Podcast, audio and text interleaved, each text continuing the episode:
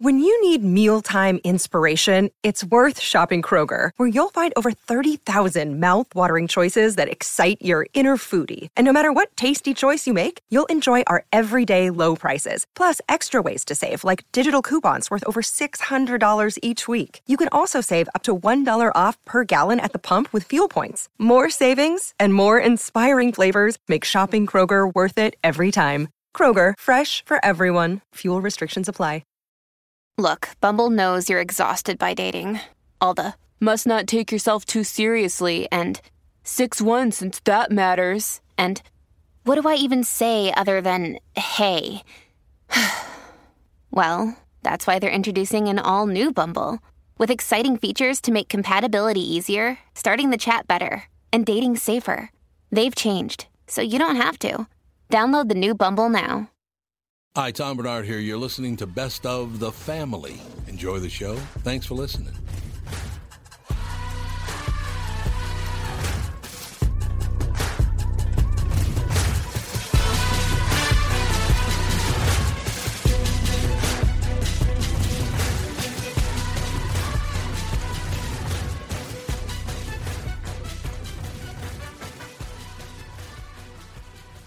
Michael Bryant, Bradshaw and Bryant. So, what's the latest? Well, the latest is we're representing people who are injured through no fault of their own. Uh, people come to us. We talk to them about what their rights are. We talk to them about things that you know adjusters would call them up and ask them about, and we represent people in order to get them justice for the injured. And have been for a long time. Very, very successful, no question. I, I, you know, I do meet a lot of your clients. They come up to me on the street and whatever, and they talk about this, that, or the other thing, and they both say, why do you guys hang out with Doug Sprinthal? and I just had no answer for He just looks away, you big baby. In any case, that's the whole deal. So people, they got any problem whatsoever, personal injury or other legal problems, whatever, they just reach out to Bradshaw and Bryant. Yeah, Joe and I have both been president of the trial lawyers for the state, so we talk to people about all sorts of issues. The consultation is always free, and that's what we do. Michael Bryant, Bradshaw and Bryant. Tom here from my friends at Walser Automotive Group with some exciting news. Walser's rolling out Walser Care on new and most used cars they sell in Minnesota. Well, Walser Care is a powertrain warranty with coverage for 10 years or 150,000 miles. Powertrain coverage is like major medical coverage for your car. Engines, transmissions, all the really expensive stuff is covered. In addition, Walser Care includes 24 hour roadside assistance. Lock your keys in your car, run out of gas, you have a flat tire. Guess what? Walser has your back. The best thing about Walser Care, it's free with purchase. That's right, I said free. So, if you're shopping for a new or used Subaru, Honda, Nissan, Mazda, Toyota, Buick, GMC, Chrysler, Jeep, Dodge, Ram, Hyundai, or Chevrolet, see my friends at Walser and get Walser Care for free.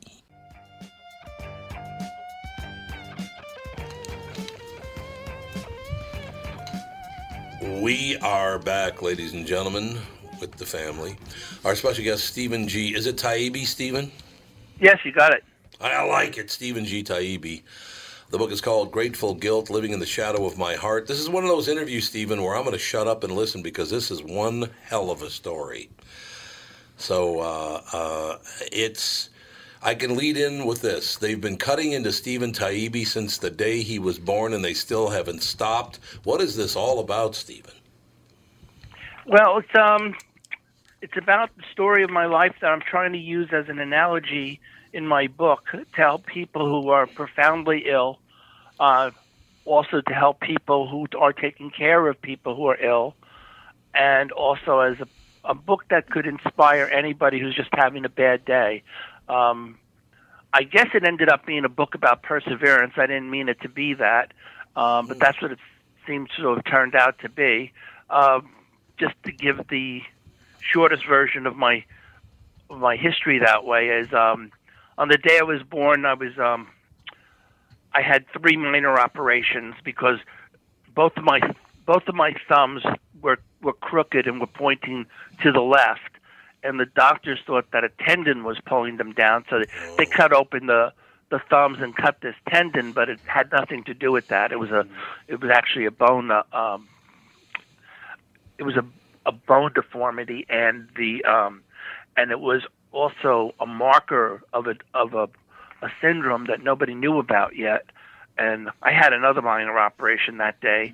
And then when I was five and six, um, well, actually, when I was five, they discovered that I had an extremely enlarged heart, and that when they looked, when they did the, when they did the catheterization back then, which was a major operation, not like it is today, um, they found out that I had what is commonly called a hole in the heart, and that's a, a hole between the the uh, it's a atrial septum defect, and it's it's a hole in the um, wall between the atrium, which are the top two chambers, and that causes a shunt, causes a shunt of the blood between those atriums, which makes the, the heart very inefficient, which is why it was getting larger and larger, and it, it would be fatal, you know.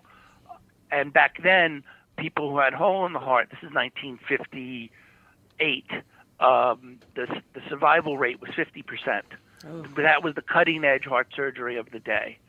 So I had my surgery when I was five, and they discovered that I had another hole and a, and a vein that was plumb backwards. And they couldn't fix it then because I was already so weak from this operation. So they sent me home, and they told my parents if I survived that year, that uh, they'd go in again and try to fix the other hole.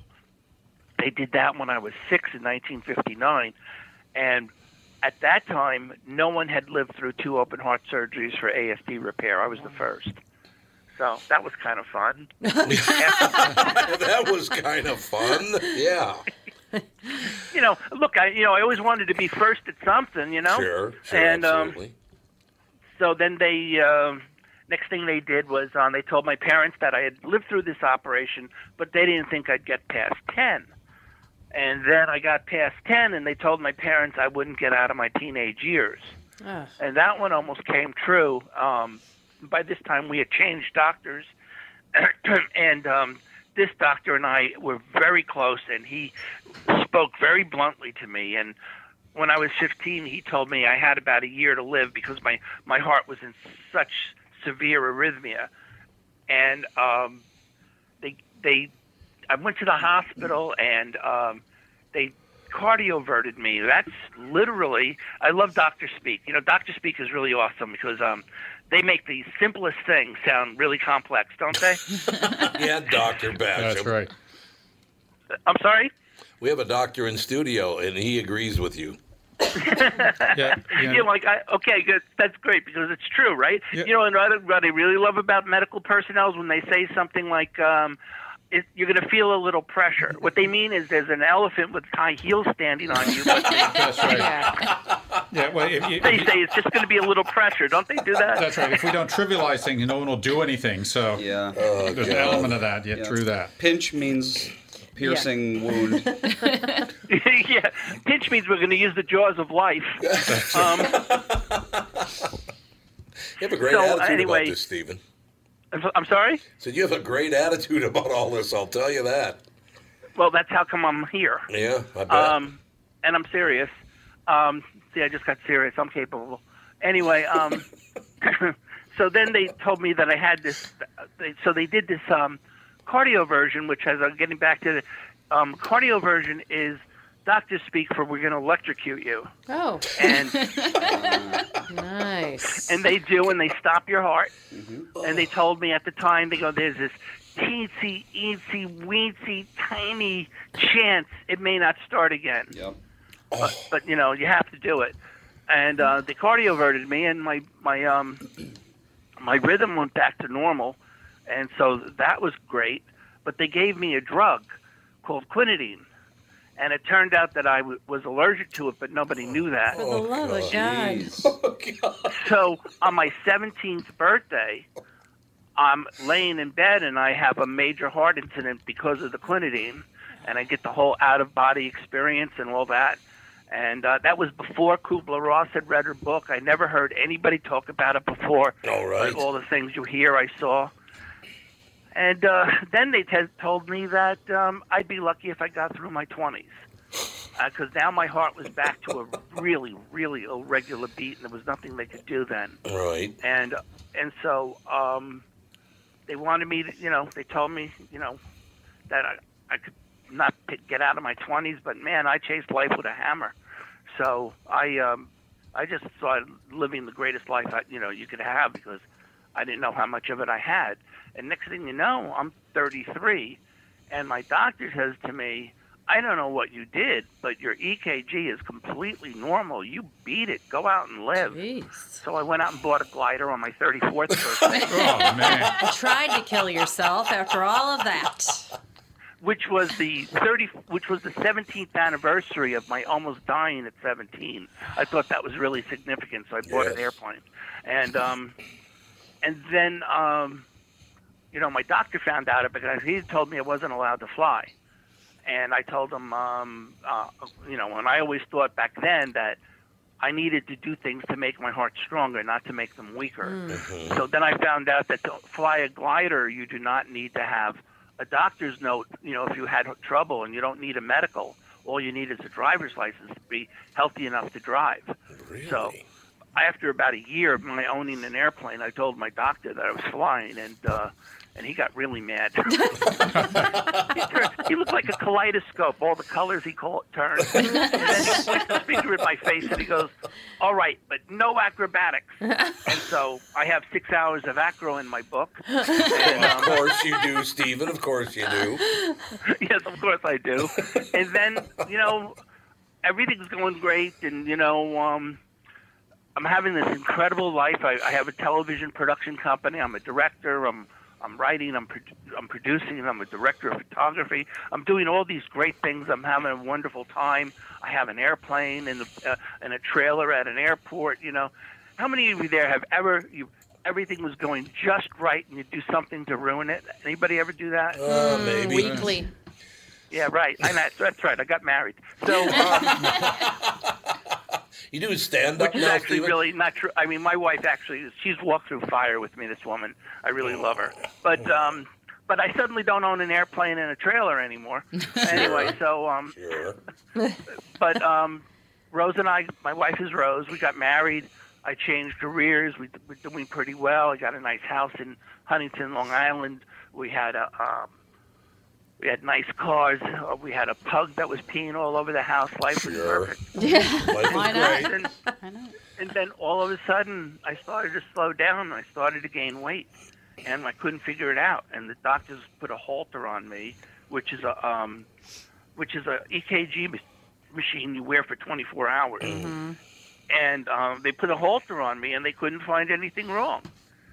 And so um, I'm walking with a friend of mine who's a who's a cameraman, and I live in a very hilly neighborhood, and I collapsed on him, and he had to pretty much drag me home, and I scared the heck out of Larry, and um, he stayed with me until I recovered. But I, I, I, my breathing was so hollow, and the next day I had a, a stress test, and I'm like making jokes and saying how I don't really need to do this, and 30 seconds into the stress test. They're catching me as I'm falling to the ground and putting oxygen on me, and my wife is being told I'm an end-stage heart failure, and um, and then then the diagnosis of this is it's really hysterical.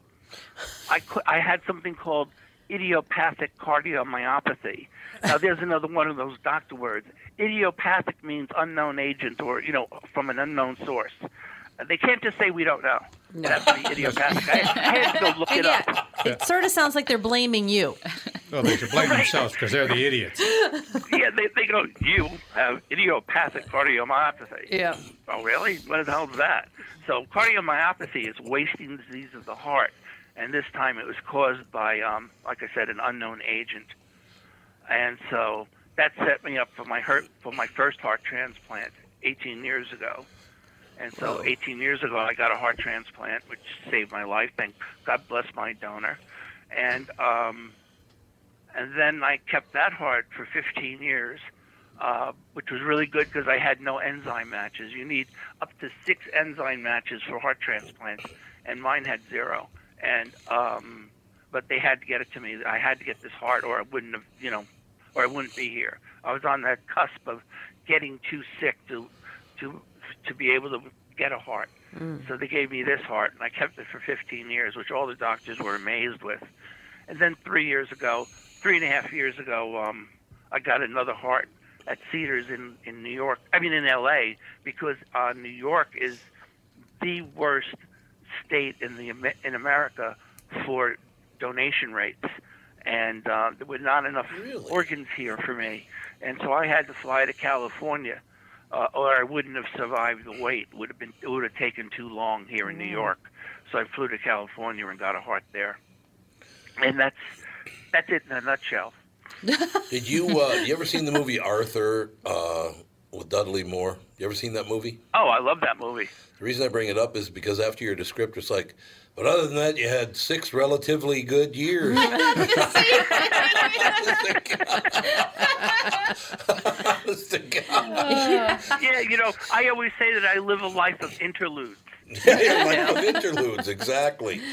God, Stephen, what a great and you're a great storyteller. That's really going to help you sell this book, man. You need to do interviews with everybody everywhere because you do a great interview. It's it's Oh, really amazing. Uh, I should mention, Thank you. by Would the you way, write a note and tell my wife? yes, I, I will write a note to your wife. Absolutely. I am happy to tell you that Stephen G. Taibbi is 66 years old. I, I did the math. I was How impressed. cool is that? That's wonderful. He's- Nobody, including myself, ever thought I'd get here, I know, it's just wonderful. especially after I got married. So Still work in the room. your parents, when you were growing up, they must have just been. Did they spoil the crap out of you because they kept on being told no, that you weren't going to make had, it? I think I, I, I wouldn't be here. My Oh. parents did.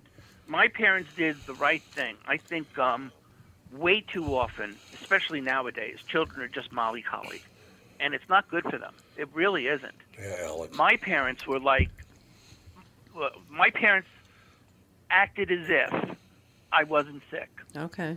They now obviously I had certain restrictions right after surgeries and things, mm-hmm. but as a living child growing up, they made me go out and play. They made me I had to do my chores. They did- Wonderful. they made me act like I wasn't sick. And that was a strategy. And my book is all about strategies. And I had strategies on how to survive starting with age five. I never go into a hospital. If I'm going to, do, let's say, if I'm going to get a catheterization, which I get them fairly often. Um, if I'm going in for a catheterization, I go in with strategies. I don't know anything medically without having strategies in my head. It's vital. My parents' strategy was to act like I wasn't sick so I wouldn't think I was sick. And I caught on to that. And I expanded that. That's that's how um, that's why I wasn't listening to my doctors when I thought they were wrong. Now I'm Mr. Compliant because the strategy for me at this point is to listen to my, what my doctors know because right now they know better than I do. Back when I was a kid, my doctors weren't understanding how much I needed exercise and stuff. But I, but I thought it. You know, I knew it. I was really quite strong when I was young. Um, now, now a moth could beat me up, but um, back then.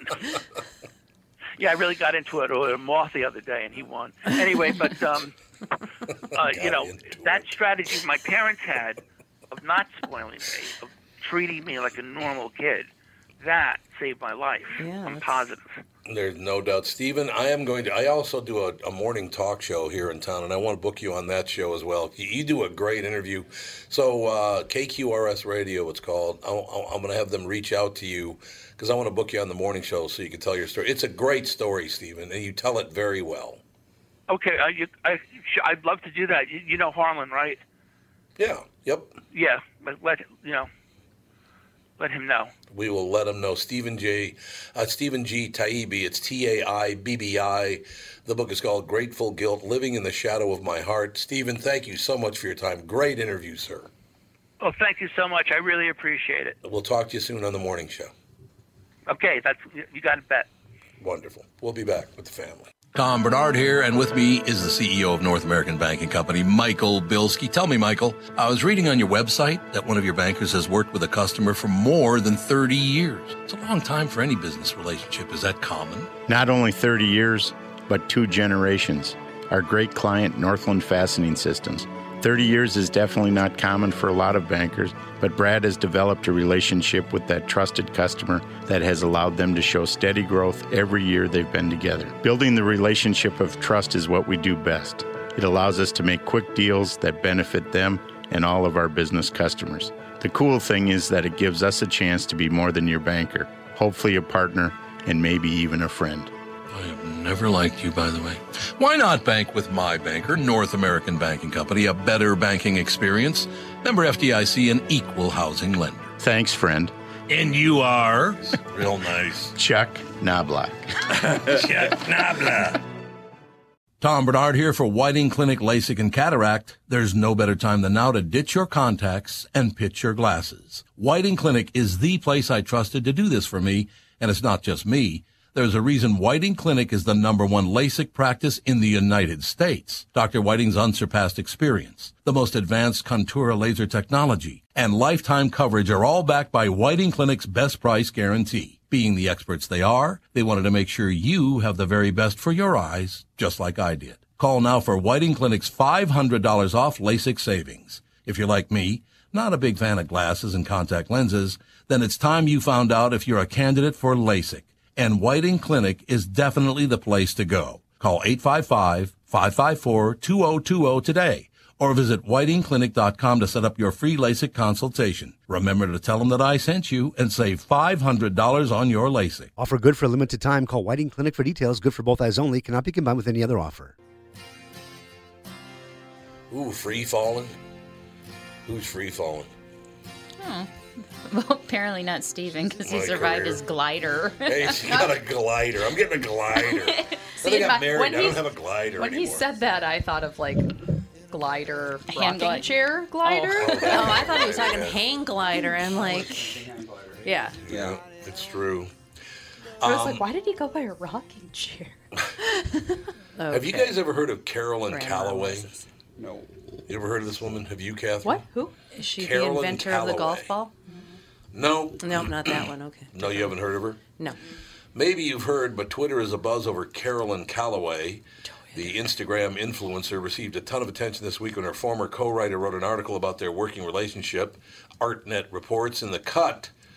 Natalie Beach describes the 27 year old as a beguiling storyteller who could burst into tears over a simple gift or apparently lie about it being stolen, who lived halfway between her true self and her romantic online persona who wrestled with an Adderall addiction and threatened suicide if Beach didn't keep working on their manuscript about Calloway's life.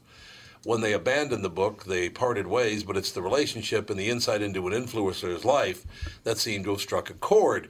Beach says she was sucked in by their high energy partnership. She even blew it off when Calloway admitted to having bought tens of thousands of fake Instagram followers to jumpstart her career. I remember we used to interview people on this that I've got a half a million Yep. followers, and we found out they bought them all. Mm-hmm. And, what, and how much is it? It's like 10 cents a piece or something? It's yeah, really not that much.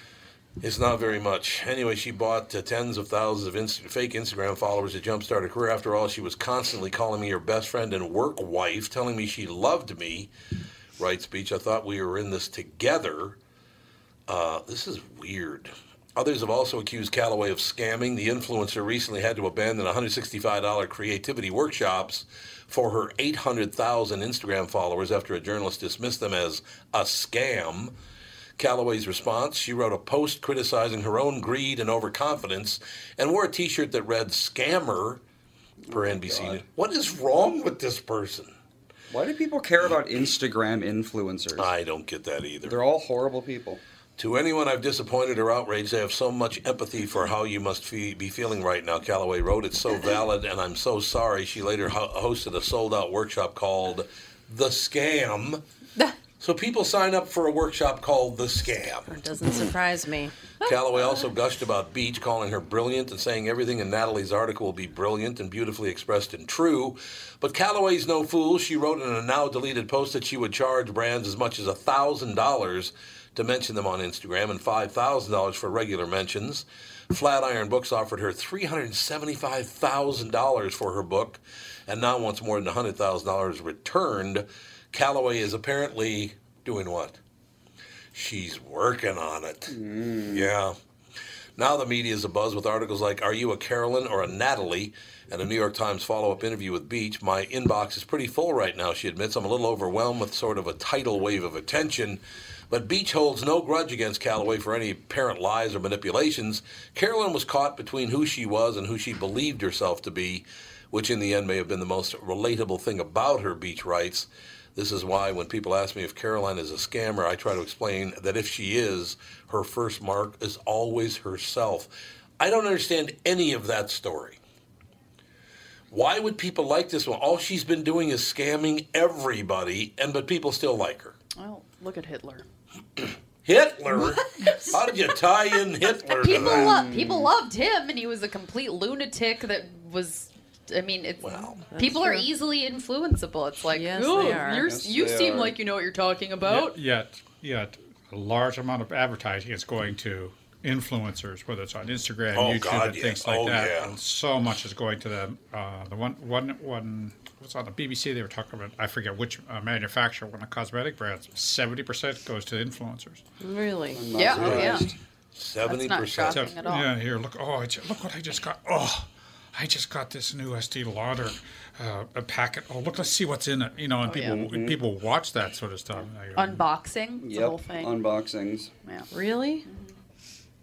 I'll tell you What what, did so I get in this package You know what Old people need to do is get off the internet and go Yeah. do some Go for something a with your walk. life. Yeah, get a life. How go about watch that somebody action? unbox something. Well, these Instagram influencers, their fans are all like teenagers and younger. Oh, they are. Yeah. So what do they influence? What do they mean by influencer? What are they influencing? I think they People. try different cosmetics and you name it. Oh, And, and Clothes, and then they get and yeah, and then they get they get money from advertisers, and then if people buy things off of their website or their Instagram account, then they get more money. So the whole Instagram influencer thing is like you are a person, you're your own brand Okay. that you put out and people want to be like you. They think you're inspiring, they think you're smart, they think you're funny, whatever. It's a they cult of personality. they think your kids are cute, like any of that. And then you post on there you're like, "Oh, I just got this box with you know, all the different flavors of Lay's potato chips, and they're so good, and they're an easy snack on the go, and blah blah blah. And then people go buy Lay's potato chips Yeah. because you eat It's them, like a walking, living cool. advertisement. Yeah. So it's a personal endorsement for complete strangers that Yep. you just happen to like on. Yeah. and it also happens on YouTube as well. Children are easily influenced. Who, who followers Well, people do are the same thing, influenced. And podcasters. There's one. There's one couple who do stuff on motorhomes or re- RV recreation, and they have a podcast. They have live things on weekends, and they have a YouTube channel. I mean, they just, they just have this huge amount, and they're influencers, and they get free stuff and great deals and blah blah blah blah blah. Hmm. All right, I got to run this by, and then you have to guess. A family of five found dead on a cliff in Fiji. A one year old found alive, crawling nearby, having survived 36 hours in the wilderness. Uh, who did they charge with the death of the five people? The father. Uh, police say Muhammad Rashish Ishuf, 62, lived next to Nirmal Kumar, 63, and his wife Usha Devi, 54, for years in Fiji before Ishuf and his wife moved to New Zealand. But they returned to Fiji last month for a visit. Uh, they found five people dead on a cliff in Fiji, and they have blamed a witch doctor. Oh my God. A witch doctor. A witch doctor. Okay. From Hex. Yeah, I was gonna say, is it the Marilyn Manson? Was The there a movie goat again, yes, nearby? exactly. Was that was that the witch Yeah, it might doctor? have been a Was goat. anybody Get it in the disemboweled? Was that the witch doctor? Ooh ee ooh ah ah. Yeah. Yeah, that's a We good listened to one. that Bada, bada, this bing, morning. Ooh, ee, ooh, ah, You ah. listen to that? Yeah. Bing bang, walla walla, bing bang. Well, there's a new. They keep making new versions of it. Well, Oh, no, do they we, really? Oh, I didn't we know listened that. to the original. The oh, who was it by? Uh, who did do that? Oh my god, song? it's The like the we- Doctor. it's the weirdest the name. Doctor, tell me what to do. It's like by Oogie Boogie or something. It's literally It's by Sha Na Oogie- Na. Shana Well, Na's Shana not the original. version of it. Yeah. That's not the original? Oh, it's not the original? The original is by Ross Bagdasarian, Ah, yes. You know who that released is? in know him well. 1958. You know No. who I think that is? David Seville. Yes. Yep. That's the voice of uh, Alvin and the of the Chipmunks. Well, in Oh. that That's in, I didn't know that. in the Sha Na Na version, there's like an Alvin. We were like, that sounds exactly like Alvin. Yep. I was like, "Ooh, ee, Ross ah, Bagdasarian was David Seville. ah." Okay, well that makes sense then. How cool is that? Actually, I think you did listen to the Bagdasarian It said Sha Na version. Na on Alexa. Well, I think it lied because the original has him doing the Alvin voice Well, maybe for Sha the Na Witch Na Doctor. has it. Yeah, like in a there. sample. They sampled it. Yeah. I told the witch doctor. Dun, dun, dun, dun, Yeah, because I was like, that sounds exactly like Alvin. Ah, ting tang, Walla walla bing bang. Yep, we listened to that this morning. ah, ah, ding dang, walla walla walla bing bing bang. Listened to it twice. Well, Did you really? Yeah. A little uh, David Seville, Alvin and the Chipmunks. Yeah, the, there, there is a current version that's uh, they sample that and and whoa, it's a Club Med song. Oh, really? Oh, is A it Club really? Med song. Yeah. Oh, is it? I didn't know that. So, all right, stay away from the ooh ee ooh ah ah witch doctor when you're in when you're in Fiji. Or Cambodia. So, so what's Cambodia. was this some they sort don't of know ritual? what the I hell mean, they're why- doing. They'll make you do all the work. Odd. They don't really describe describe why it is they think that the witch doctor killed them. I uh, I could probably figure that out at some point, but uh, I think maybe that's you know. I don't really know why they think a witch doctor killed them. For money. Oh, you think it was a money call? You think really? Is that's what it Ninety is? percent of murders because of money. So What is Think Progress? What is Uh, that? horrible Anybody website. Oh, is it really? Oh yeah. Talk Why? about clickbait. Why? What is it? It's a clickbait website. What does that mean? They make clickbait. I don't know what that means. I'm trying to figure out what that means. You don't know what clickbait is. I have no idea what Yes, clickbait you is. do. Yes, you do. manufacture. No, so I they don't. make you keep clicking on their site to go to the next page, or Oh, all news or sites the do that ads. now. Well, yeah. yeah, I that's hate that about news sites. Unable to find a new publisher, Think Progress is going dark. We are left with no choice but to close Think Progress. oh, there you go. As an independent enterprise focused on original reporting, said Navin Nayak. I just called him NN, or double N. That's what I called him. Of the Center for American Progress Action Fund on Friday, the news website was an editorially uh, independent project of the Center, which is a Democratic Party think tank. Think Progress has been in the red for years, the Daily Beast reports. The Center couldn't continue supplementing the growing shortfall in Think Progress revenue. Uh, Nayak said the site was put up for sale in July uh, per the wrap, but zero people were interested in buying it. Well, the brand name is ruined. They no one believes their lies anymore, so they Oh, have really? no value. So, what would they lie about? Everything? Well, look at every news site. They just make stuff up about mostly political stuff, some they celebrity do. stuff.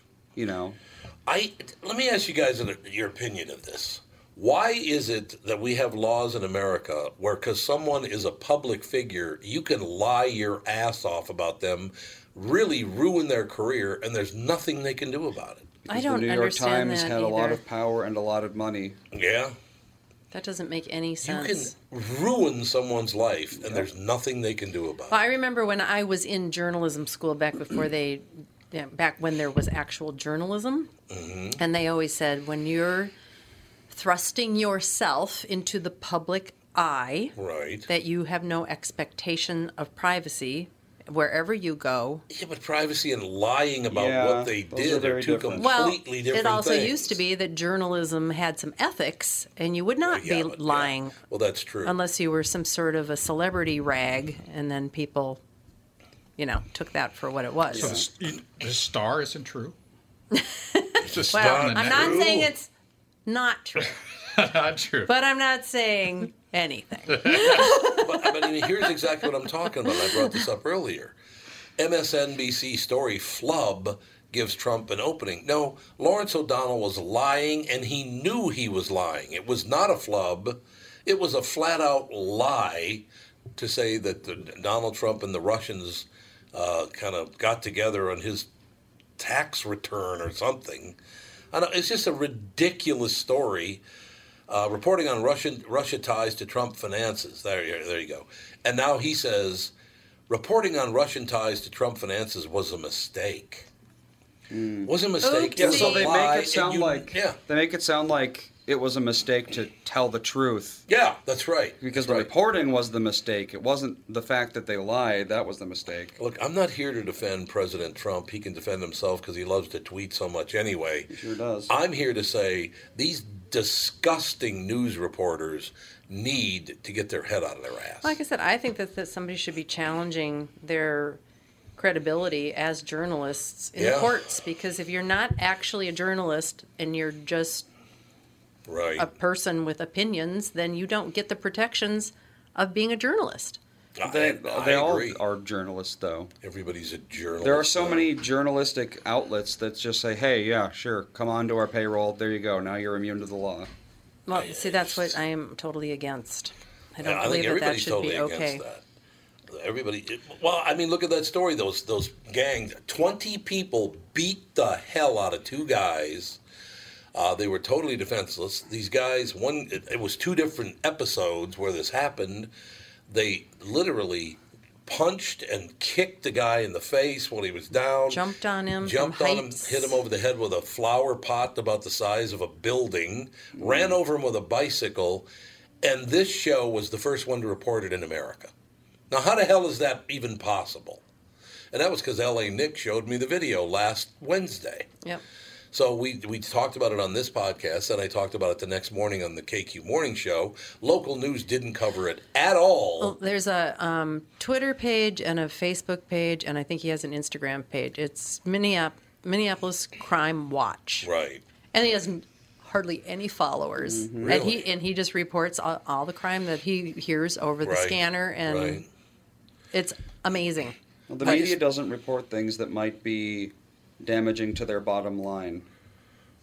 So Yeah. you're And going to allow people to you- be savagely beat. They don't care. They don't care. No. It's money. And so, it- so if if they, re- well, I don't know how does that affect their bottom line if they report that. Because they get uh, funding from certain places, you know, like endowments. Not necessarily federal money, although I think they do get, but you know, it's like Newspapers? donors and stuff. Plus they yeah. want- Oh, totally. Plus, you want people to come Donates to money Minneapolis. to a newspaper. People who are indoctrinated. Yeah, pretty much true. The people who want to cover these stories up.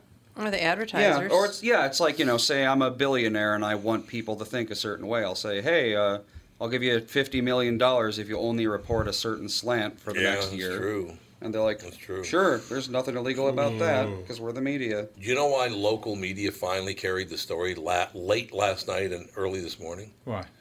Because it was on the national, National news. news. Oh, okay, so that that was forced. It made the national news before they'd even touched the story, even though we I'm all reported it surprised. a week ago. So no, so no, that we're we're so fearful of reporting uh, crime Right. in Minneapolis or St. Paul Mm-hmm. that we're what are we we're afraid that people will go downtown or what, what- what are we? Yeah, afraid? they're here's afraid the that problem. people won't come here and spend the tourist bucks. The problem they have is that it was black people that beat the And hell out that- of white guys. Oh yeah. See, so apparently you you can protect. Do they not know how racist that is? It's like assuming all black people do that kind of thing. I, yeah. I mean, that's basically what it looks like to me when they say those things. Well, It's racist to do what you did. How do you not know that? and so no one no one wants to do anything in South Chicago in mm-hmm. Cora because Oh, I know. it's black people. because people it's black people. Yeah, after black people.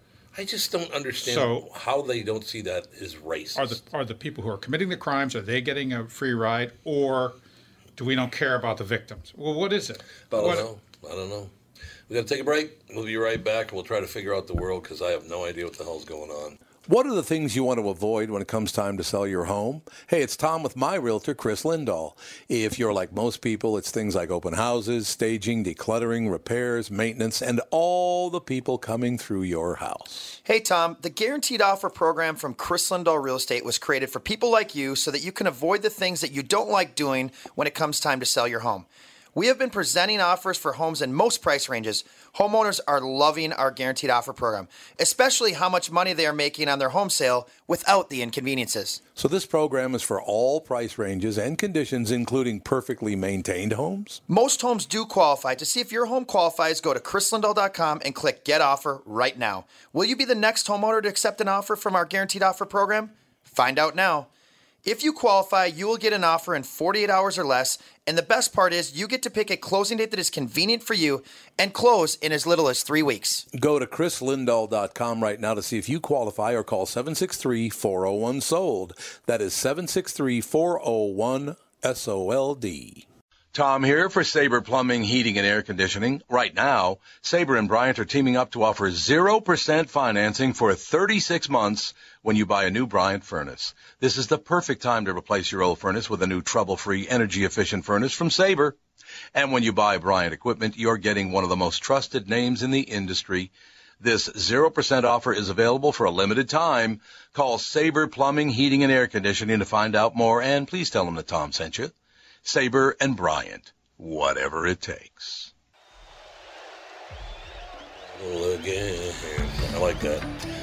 Uh, I like to give credit where credit is due, and Wendy called in and said she did see that story about the beatings Yes. uh, On Channel over a week 9. ago on Channel 9, so I want to give Channel 9 credit. Tom I- Lyden reported it. Yeah, he Tom did like a Lyden did. piece on it. Yeah. Oh, did he? And Okay, there were good. actually three incidents, not just the one Yeah. that we all saw. No, two. They, they report on two last night on the news. Okay, well, she said three. So But Wendy, there are were there were three. She's Ah. right. Oh. But they reported on two of them last night. Oh. But I just want to give credit where credit. If they covered that story, Tom Lyden covered it. Then congratulations, because I didn't see it. Did you guys see it anywhere else I've, s- I have seen it on Twitter quite a bit on Twitter. on Twitter, but not Mhm. on the news? I mean, Well, Channel Nine. Oh yeah, here we go. news- By Tom Lyden, Fox Nine, five days ago. So it's five days. So it was after we did it. Five That's or six days ago. Yeah, it was after we did it. Ah. Um, I don't know. Hey, but still, they they ran with the story, which is congratulations. Bryan Walsh, our guest. How are you doing, Bryan? I'm good. Now this is a, this ought to be a day brightener for us. End times, a brief guide to the end of the world. That's kind of, that's rather scary, Bryan. Uh, it's you know it's a little bit scary, I suppose. I mean, it is the end of the world or multiple possible ends of the world, but at the same time, we try to plot some ways to make sure that doesn't actually happen. Newsweek and Bloomberg popular science and investigative journalist Bryan Walsh explores the history of extinction and offers a cutting-edge examination of existential risk, the dangers, uh, dangerous mistakes we have yet to pay for. Ooh, Bryan, this, I want to hear all about this. So, we, the dangerous mistakes we have yet to pay for, and concrete steps we can take to protect ourselves and future-proof our civilization. So, so what mistakes have we made that we are yet to pay for? Are, are there numbers of them? I'm hoping just a Well- couple. Well, certainly you can look at something like let's take nuclear war for instance. You know, when the first nuclear bomb was tested in Trinity in 1945, I mean that introduced an entire new category Right. of the ways the world could end. Before that, it had to be natural, it had to be something from space or something here on, on Earth. Now suddenly, that's in our power, and we've been lucky for you know 70 some years now. That hasn't happened yet, but of course those missiles are all still there. You know, they could be fired, could be on purpose, could be an accident. So that's one, and the other is really looking at sort of I think some new emerging technologies that we're just developing now, like biotechnology, gene editing, for instance, or artificial intelligence, where you know we may not be able to predict the direction those are going to go, which means they could easily get out of control in a way that could have catastrophic consequences, and they'd be happening faster than we can actually react to, such that we may be making mistakes in the way those are being introduced. We won't actually know until it's potentially too late. Uh, well, I feel much better now, Bryan.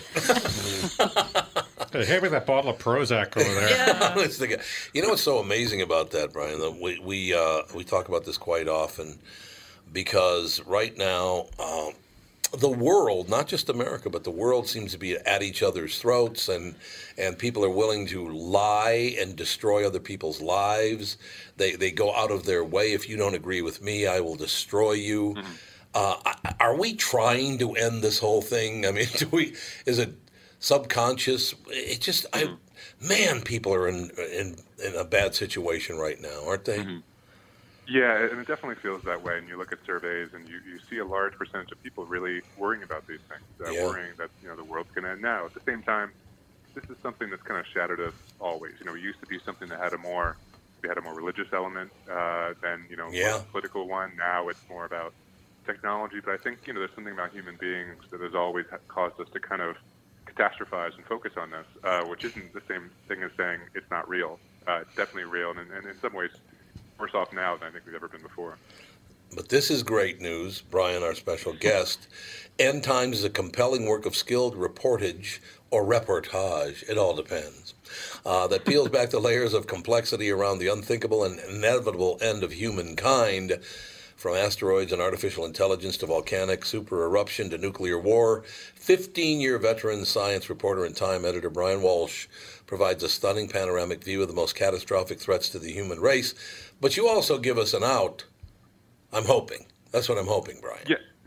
Oh yeah. I mean, every one of these can be countered. You know, I'll take one. You know, asteroids been with us always. It's You know, how you might remember the dinosaurs. That's how they came to an end. Mhm. But now we actually have the ability, uh, using scientists at NASA, to track asteroids, track Earth objects, and actually even deflect them, sort of similar to what you might see in a movie like Armageddon. And of course, a lot of these other ones have solutions too. You know, nuclear war. There's a way to stop it. We we've held it out now for seven years. We keep that. And you look at some of these new technologies, biotech or AI, they can be developed in a way that I hope gets the maximum benefit out of them with while minimizing that risk. So, Bryan, I do have to ask you because you see it on the news all the time.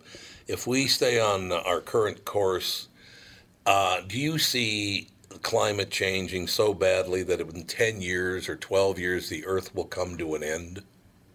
No, I think I think that's been really overstated. I mean, Right. I, I include a chapter on climate change, and it is different than the other ones because it's you know it's happening and and will continue to happen. Will most likely, almost certainly, continue to get worse. But this idea that it's going to suddenly cause human extinction in 12 years, in 20 years, by 2050, by 2100, just isn't isn't very likely. Uh, you know, it's different than the other risks, which are kind of like big catastrophes that suddenly happen. This is one Right. that's going to be with us always. You know, I, in some ways, I like to compare it to it's less like cancer, more like diabetes, and then it has to be managed, has to be controlled, and it can get worse or it can get better, but it's always going to be with us. See, Bryan, we need more people like you because when these, uh, you know, these people make these statements, whether they're politicians or Hollywood people or whatever the situation is, nobody's there to say, "Well, that's not true at all." Uh, and I, I'm going to have to call every time I see it, Bryan. I'm going to call you and go. You need to call into CBS right now because they're trying to say the world's coming to an end in 12 years. When I'm going clearly, to be very busy in that case. You're gonna, you've decided against it. No, I, I just I love the fact that we have you on because look, we all need to live cleaner lives. Catherine, my my lovely wife, and I have been recycling for well over thirty years. We've lived very clean lives. We don't leave messes everywhere we go. We own no cows. We don't own a county farting cows. That's true. We uh, also drive very few miles in our cars. So yes, I would like everybody to live a very clean uh, life. It'd be wonderful. But I don't think threatening people with doom is a good way to get there. Especially if it's 10 years. Yeah, I mean, I- we might as well party on. and it's been, and it's really been, it's, it's an int- in the psychology of 10 years or 12 years is interesting because it, that has started that started in the 70s and 80s mm-hmm. because it was the popular oh we're gonna oh, we- the, oh, it's gonna be overpopulated we're all gonna die oh it's gonna be too cold we're all gonna die and it was always this 10 to 12 year projection was, yeah. and it, it, it's it's interesting that that's just that is just like two senators' terms or five Ah. congressmen's terms. It, it, it's the kind of things that oh oh we have to do something for the future, but they're gone, and, and no one can prove that because most of the people that have believed in that or you know you forget what people have said. And it just a continued ongoing drum that's been beaten. Oh, 10 years from now, we're all going to die. It's going to be overpopulated. We're not going to have food. It, it- and, it, and it just gets old. You know, I, I guess I'm I'm way more fearful of some catastrophic uh, technology, you know, getting out of control. Gray goo situation. Yeah, well, I- well, for instance, uh, people have this horrific fear of GMO products. Right. Horrific fear of them. Yet, we are willing to to accept artificial viruses which will inject genetics into our bodies and not think twice about it. Yeah, true. That's real weird. Yeah, genetically modifying people. I don't know. I'd say test that out for three, four hundred years, and then we'll do it. No, I think that, I think that's a that's a very very good point. So yeah, Bryan, I think that every I would like to see people live much cleaner lives and get along much better and not hate one another, and that would all be very very nice. But I, I just really wish the lying would stop so we could all really uh, focus on what's really important and. Basically, at this point, end times is what's really important. End times answers the most important questions about uh, questions facing humankind. That's the kind of thing that I want to read, Bryan, because I could learn something, and if I can in any small way make things better, I would make that effort to try to make things better, no matter how minute it is. hmm Yeah, I, I hope that's definitely the case, and I, I think it's also just an interesting way to look at psychology around this. I think for the most part, if you tell people, you know, if you don't do X, Y, Z, the world's going to end in 10 to 12 years. That's not the first time people have said things like that. And, Right. You know, yeah, they've been wrong so far, but also I think it tends to have much more of a, you know, either people tend to just push it away or, or say it's not true, or it kind of paralyzes them. But it's not very effective, even if, you know, that's what's what you want. Like that's we know from psychologists that's just not a an effective move, uh, especially for something like this, which is going to just take. It's not going to be something you just decide and fix tomorrow in a day. It's going to take years and years and years. So you need to figure out a, a method that actually sustains that kind of public attention and public, uh, you know, movement. Um, and I, I don't think this is a very effective way to do it. No, I think you're absolutely right about that. I, um, yeah, I, I, like I said, I just reading the descriptor of your book and reading your book, I, I think it's really good news for everybody. I mean, you see, you see, even though the, the name of the book is End Times, you see it as a very positive message, don't you? In the long run, I, I yeah, I, I do. You know, I mean, and the reason I see it as a positive message is that unlike people 100 years ago, or 200, or however long, or really all of human history, Mm-hmm. we're not just sitting around waiting for the asteroid or, or whatever to strike us. We actually can help make this world a better place and a more sustainable place. And I, and I mean sustainable in the sense of lasting, you know, so that we have children and grandchildren and, Right. you know, hundreds of years in the future, you know, and if anything happens extinction wise to us now, it's obviously bad for us here on this planet right now. But it's even worse when you think about all the people who might live who won't otherwise. And that's our responsibility, really, uh, to keep this species and planet safe from any number of these kind of risks that I tried to outline here. God, you know the, the the the work that you've done over the years. I'm just reading some of the things. Um, a graduate of Princeton University, Bryan Walsh worked as a foreign correspondent, reporter, and editor for Time over 15 years. He founded the award-winning ecocentric blog on Time.com and has reported on more than 20 country, uh, more than 20 countries on science and environmental stories like SARS, global warming, and extinction. So it's it's pretty much shoulder to the wheel for you. Does it ever get overwhelming for you, just going, "Oh my God, another thing that I have to worry about"? a, a little bit sometimes. Yeah. I mean, it's, Yeah. it's I look at that sort of record of, of, of reporting and I realize this is kind of how the book came about. This is, you know, one thing after led to another, and I realized I was looking at these big global catastrophic threats. A lot of them had to do with the way the world was changing. You know, something like SARS is is a reflection of globalization. You know, I mean, that disease started in some market in southern China, uh, jumped across the border to Hong Kong, where I was living at the time, and Hong Kong is a, a major airport. You know, so it went from there to the rest of the world, and that wouldn't have been possible 100 years before. You know, and and, Yeah. it, and it shows all that sort of shows the way that we are connected in a sense we've never been before, which makes us more vulnerable in one ways, but also it means we can pull together as a as a world, as a species, to really make a difference. You know, uh, protect ourselves, and, and in many ways we have. Uh, we just still have a lot farther to go, I think, uh, and, and we don't know how much time we have to do that. No, I understand that. Do you think that people want to believe that the time in which they lived was the most important time on Earth? That it's definitely. Oh, when, yeah, When I come to in my end, the whole world would come to its end. Do people want to believe that it'll, it'll all wrap up at the end of their lives? I, I think so. I think that's that's part of what Yeah. always made people attracted to apocalyptic stories. Again, you Mhm. know, going back to religious ones, to ones Yep. you know in popular culture and, and, and film that we have now. I think it is a somewhat of a. It's hard to imagine the world after you're gone. It really. Yeah, well, you yeah, know, well, I suppose. that's something that's hard to wrap your head around. Um, and so there's a bit of a generational kind of self-centeredness that gets into that. But that's not the same thing as saying it's not true. You know what I mean? It, in the sense that like those those feelings maybe have a certain psychology behind them, but they also reflect uh, a real danger and real vulnerability that I think we do feel right now, which which is authentic. Yeah, and I think that uh, we're making it, well, by we, I do mean certain politicians, certain news organizations, Hollywood certainly contributes to all that. We love to get that negative story out there because people make a lot of money off of negative stories. They make tons of money off that stuff. Yeah, and I think I think you know when it comes to popular culture, it's you want the stakes to always be as big as possible. So it can't just be that you know a small story about you know a couple of people. It always has to be the world at stake, or you know increasingly if you're looking at comic book movies like the Marvel movies, the whole universe. Yep. Uh, Yeah. gets bigger and bigger. You know, and, and, and we're sort of conditioned to really only accept that kind of scale as as mattering. So it's not surprising that we bring that home. So everything has existential stakes. You know, every election has Yep, that. yep. Every debate. Um, it's very hard to sort of find perspective. A lot of that's technology and, and, and media. You know, social media makes everything seem like it's on volume 10 out of 10. Yeah. Uh, it makes everything move very quickly. And so it's hard. And I hope this book helps do that. It's hard to sort of actually look, you know, with a hard with a, with a, with a hard eye and actually sort of okay, what's actually important, maybe what's not so important. Um, we're trying to really deal with the things that are important in this book.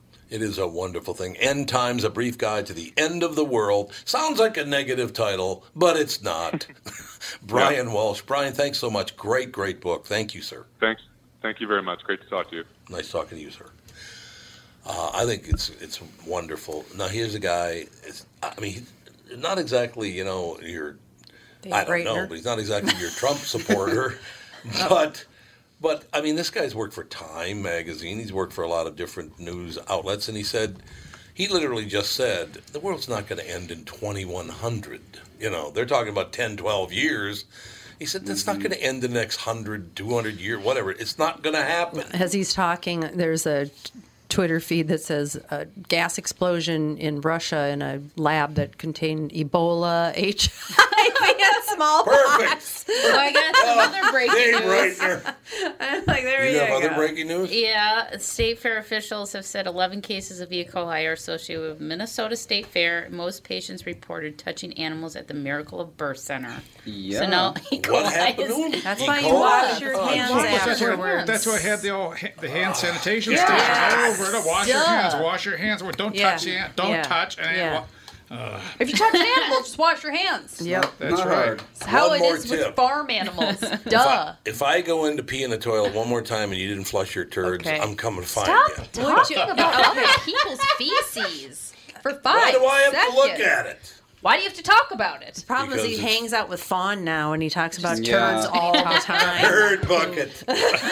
That's what she calls your butt now. She calls it turd bucket. Yeah. Uh, The where other where did she get that from? Each other turd buckets. I don't know what you're Oh, talking yeah, about. I don't know. Boy, look at the time. Time to wrap up the Wrap this show, up. ladies well, it's and better gentlemen. than telling kids that she's gonna rip them apart. like She got from good old Bob Dub.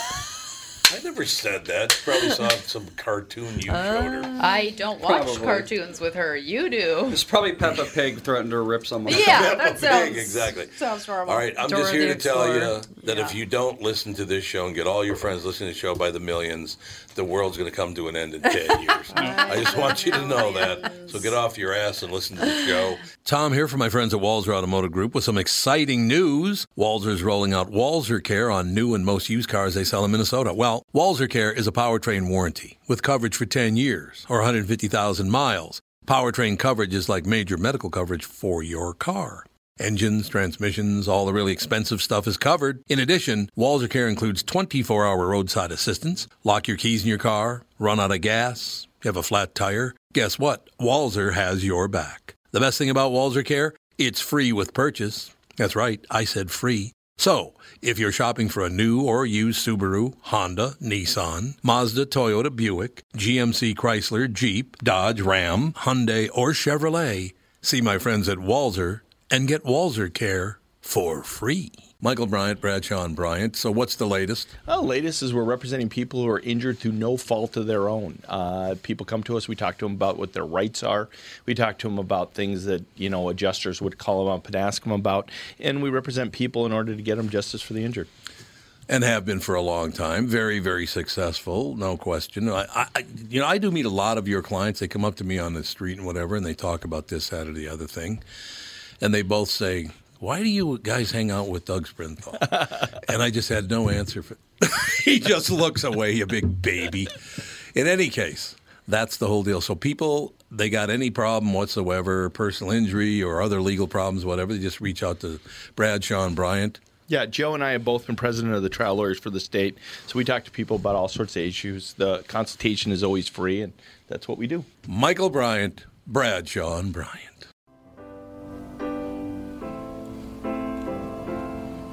See?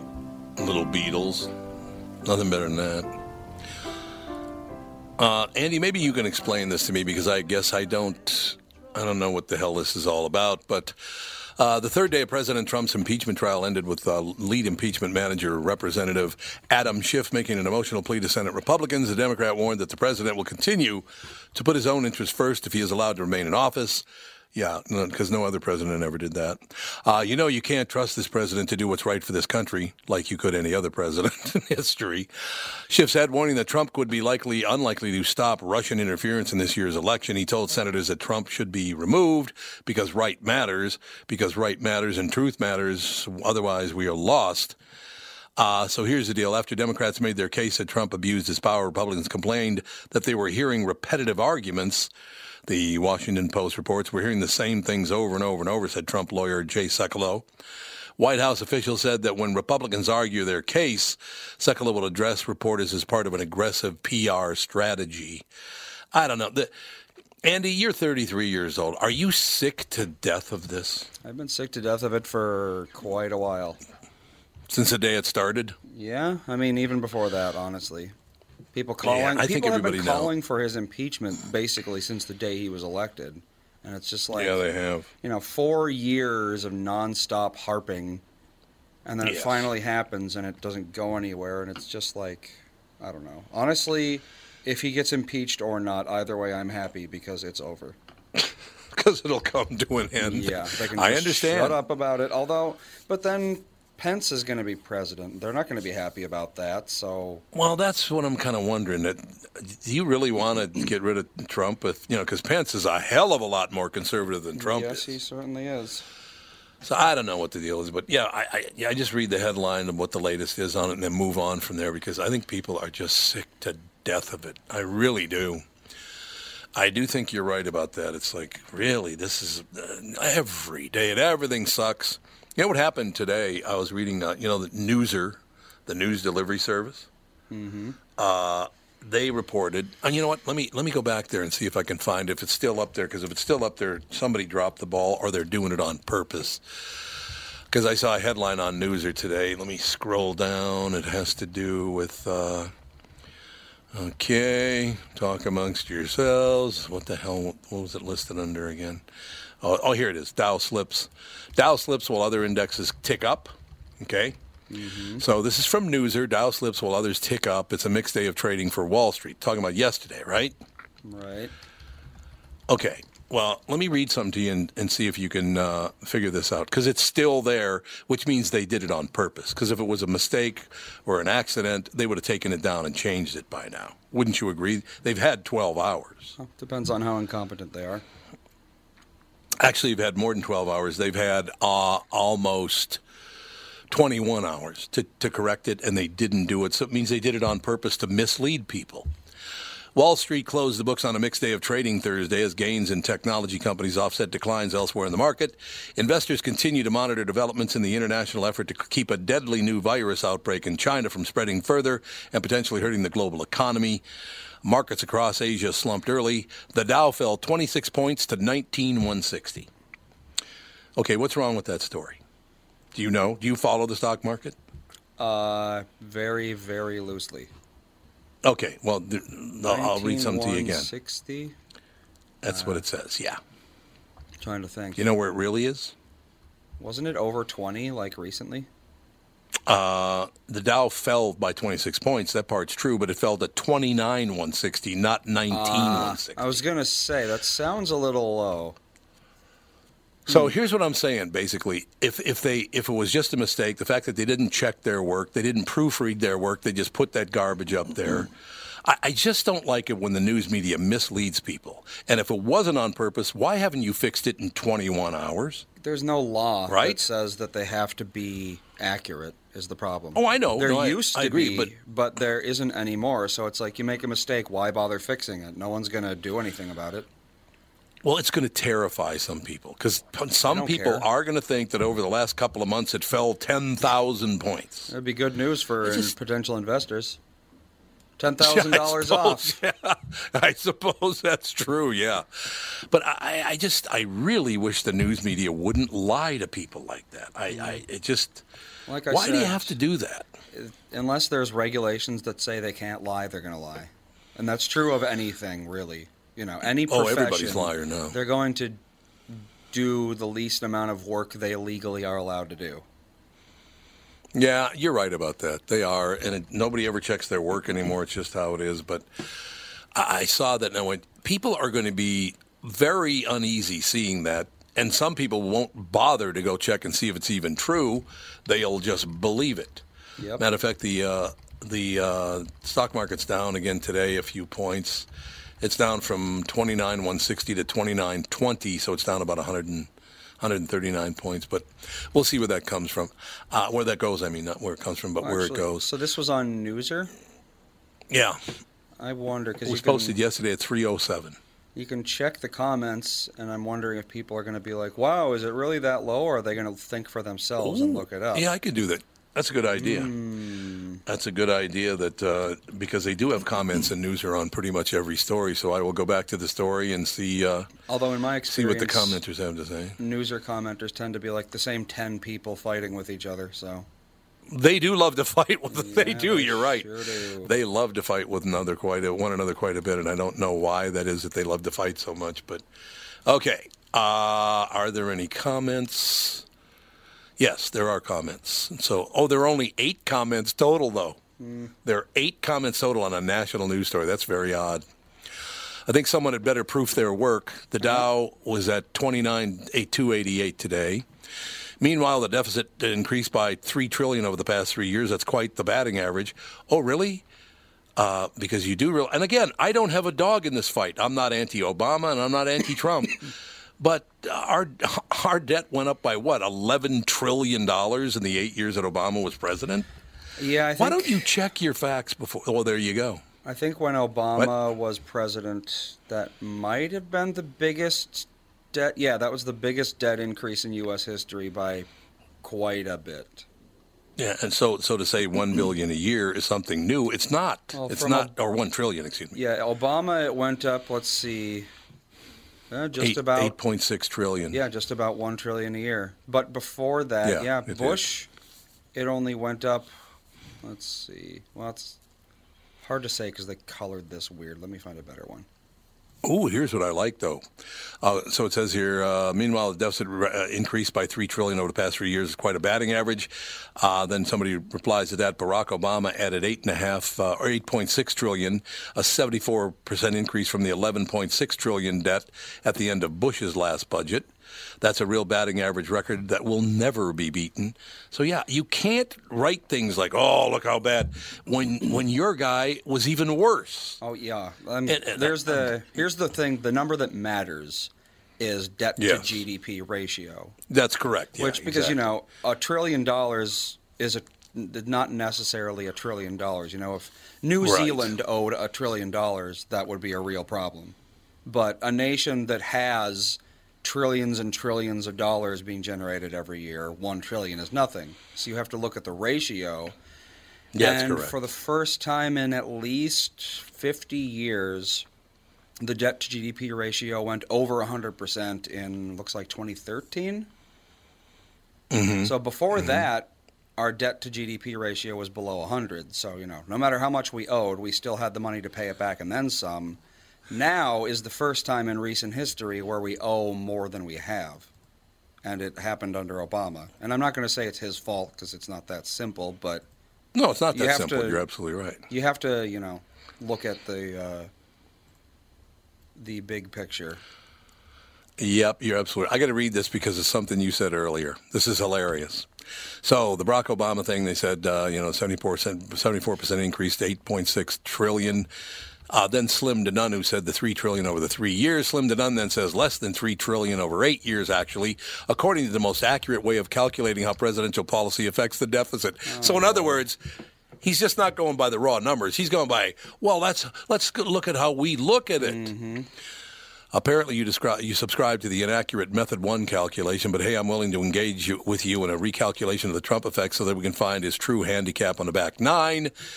Then Norsadine or Norsaduine or whatever says 26 points down. Really, nothing to see here. Move along.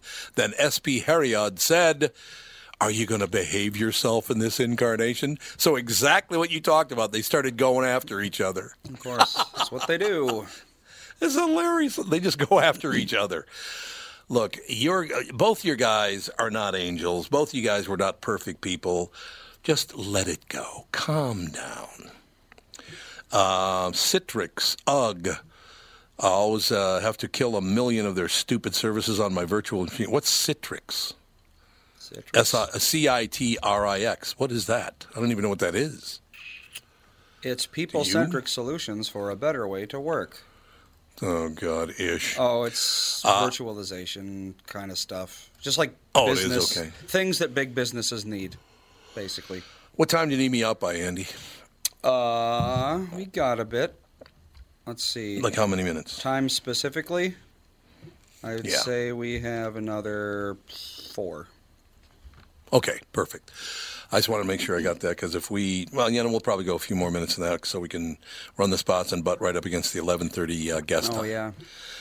That would make sense for me. You have a great guest coming up. As a matter of fact, we've had him on before. Really, really good guest on this morning to talk about how all of this stuff, all the stuff like white privilege and this and that and the other thing is all BS. Which, again, everybody knew that. The only privileged people in the world are the ones who already have money. Those are the privileged people. Yeah. Uh, we'll talk about that. Um, so, in any case, it, it's just one of those situations where people, I think, I think you're right. I think everybody's sick to death of it. I'm, I'm sick about the lying. I'm sick about the misdirection. Uh, you know, as I've said before, I went back trying to find a president that I liked, and I never found one. Jimmy Carter was a nice man, but he was a terrible president. Uh, I think George Bush is a nice man, but he wasn't that great a president. He, I don't know. They're doing the best they can. They, look, one thing you have to understand about the president, they're they're coming at him from all sides, nonstop, for four years. It is not an easy job to do.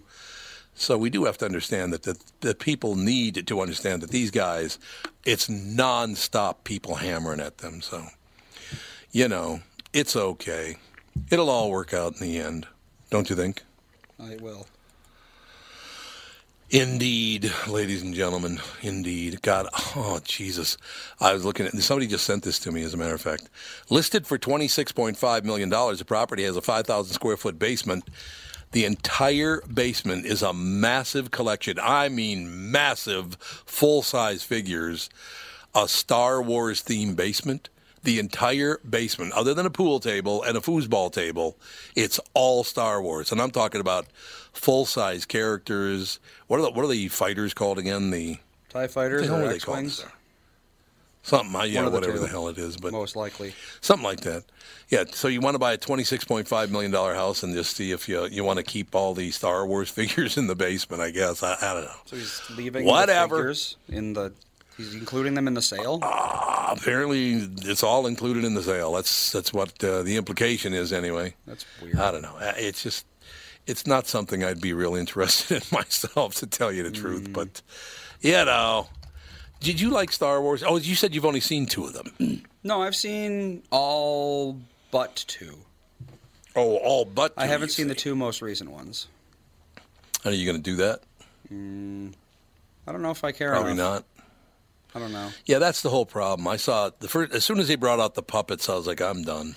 The Ewoks. Those Ewoks or whatever the hell they were called Ewoks, weren't they? Yeah, I think. I wasn't a fan of the Ewoks. No, it's just whatever. It's it is what it is, and uh, what the hell? What the hell, indeed, is all I have to say to any of these people. But uh, God, you got all these stories about people. Man, people have lost their minds. I'm literally looking over the news stories of the day, and I'm having a real hard time doing it because it's just nonstop bitching. Is pretty much what the stories are today. The news stories are, in any case. Um, there's some pretty interesting, interesting things locally that have happened. As a matter of fact, uh, God, what the hell is this? New Orleans Saints fight to shield emails in Catholic abuse crisis. What the hell does that mean? What would the New Orleans Saints have to do with that? Uh, It must mean there must be some different kind of New Orleans. maybe they mean like literal I'd saints from New Orleans. Yeah, maybe. Yeah, maybe literally. Who is the most Um, recent saint? I wonder. I have no idea. What you- I, I have no idea who Hmm. Do the newest still- saint or the most recent. They still make them? Christian saints since AD 300. Let's see, date of birth, sort by. Looks like the most recent one was born in 1922. And who's that? Gianna Molla, who is. Well, what is Gianna Molla all about? Let's see, he was a Catholic pediatrician. Oh, he was? Uh, He's a saint now? And he was be sainted or whatever in 2004, which was 42 years after he died. Oh, that's unbelievable. I don't think they canonize live people ever. I don't really know Probably sure, not. though. Melissa would probably. Well, Did actually, she probably wouldn't because she doesn't know anything about Catholicism, really. Oh, yeah, well, there you go. Um, how about Mother Teresa? Is she making it yet? Mother Teresa? I think she's yeah, a is saint. she a saint yet? Was she? I thought she was, but she was sure. after AD 300. Uh, yes. yes, she was. I don't know. Let's. There's Therese of Lisieux. I don't think that's her though. Yeah, I don't think it is. No, that is I do not know. Someone. I don't know. I don't think. No, I don't probably think not she yet. Was sainted or whatever.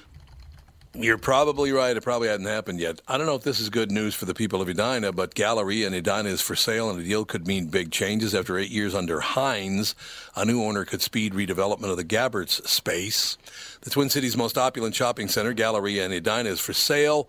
Its owner, Houston-based Hines, listed the center as part of a plan by parent company Hines Global REIT Incorporated to sell all or most of its assets. The Chicago office of commercial real estate firm Jones Lang LaSalle has the listing.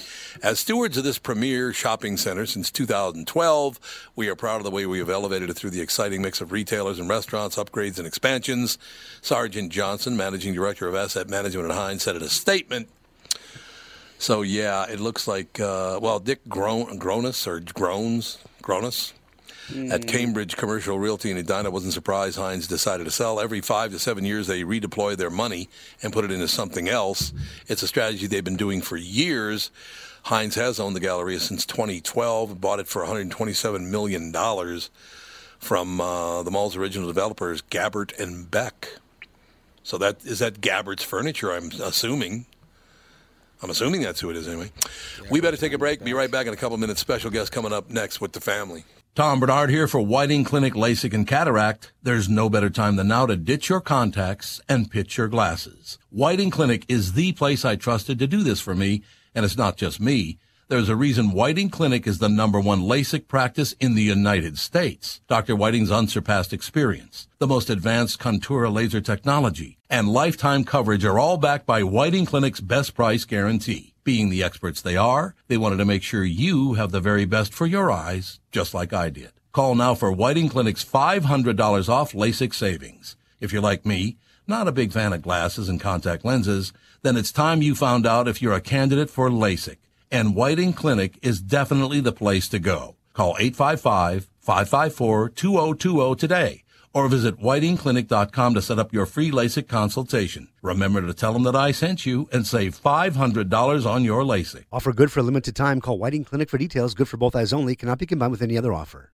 Tom Barnard here with CEO of North American Banking Company, Michael Bilski. Great to have you here, Michael. Always a pleasure to be with you, Tommy. So you're splitting the tab at lunch or pitching in on a gift for a coworker. Maybe you got to pay that football pool entry fee and you need to settle up now. What do you do if you don't have cash on hand? You could use one of those third party transferring services that comes with fees and takes days. But how secure are they? Why not send money quickly and safely with the click of a button without the hassle of a middleman? What's the answer, Michael? The XCheck app, brought to you by your local community bank. It's safe, secure, and simple to use. The XCheck app. Simply add a new contact by entering their name, phone number, and email into the app. Enter a dollar amount and then initiate the transfer. To accept the payment, the contact simply enters their bank information through a secure link sent via text or email. XCheck, safe and simple from my banker, North American Banking Company, a better banking experience. Member FDIC, an equal housing lender. Oh, listen to Andy playing that classic rock. Is that Simon and Garfunkel? Fred Carter Jr. Who is it? Whoever that is. It says Fred Carter Jr. Oh, he might, he covered it probably. Oh, or maybe All right, he we're good the to go. original. Hey, maybe, maybe I do have maybe a quick correction, uh, thanks to Officer Dave. Uh, Okay. Mother Teresa was canonized in 2016. It's pretty recent. Well, she was, so she is a saint. Mm-hmm. There you go. Officer Dave would know that. It's absolutely true. Yep. Taboo 10 facts you can't talk about. Wilfred Reilly. Hello, Mr. Reilly. How are you? Pretty good. How are you guys? Nice talking to you again. Last time we talked, uh, when your last uh, book came out, Hate Crime Hoax, I was fascinated by the subject because I've been uh, in radio for uh, 49 years. Next year, 50 years, right? And I do a talk show. I, I do a morning talk show. You've been on that talk show before, the KQRS Morning Show in Minneapolis. We had you on. As a matter of fact, when Hate Crime Hoax came out. What I love about talking to you, Mr. Reilly, is the fact that uh, I I suffer from all of this all the time. Things you can't talk about, even though they're true. How did we get there? Is it okay if I just call you Wilfred? Yeah, sure, that's fine. Uh, most of my friends call me Will. Will would be good. I'll call you Will. Will Reilly. Yeah, Will- gentlemen. Fine. So, so Will, how did we get to this? I was just. I'll give you an example what I'm talking about, and then I just want to shut up and hear you talk about it because I love your take on things. There's a news delivery service uh, called Newser, right? And you, you know, if you're on radio, you check these news delivery services for the latest stories and all the rest of it. And there's a story in Newser about the stock market going down 26 points yesterday. For the past 21 hours, it says in the story that the stock market, the Dow, went down 26 points to 19,160. Now, of course, the stock market's at 29,160 but it has said on their website for the past 21 hours that the stock market is 19,160. Some people are going to see that and believe it. You do know that. This is getting to be really annoying, Will. I, I don't know how much longer we can deal with this. Uh, I also have, have had discussions with people about the very things you're about to talk uh, about today.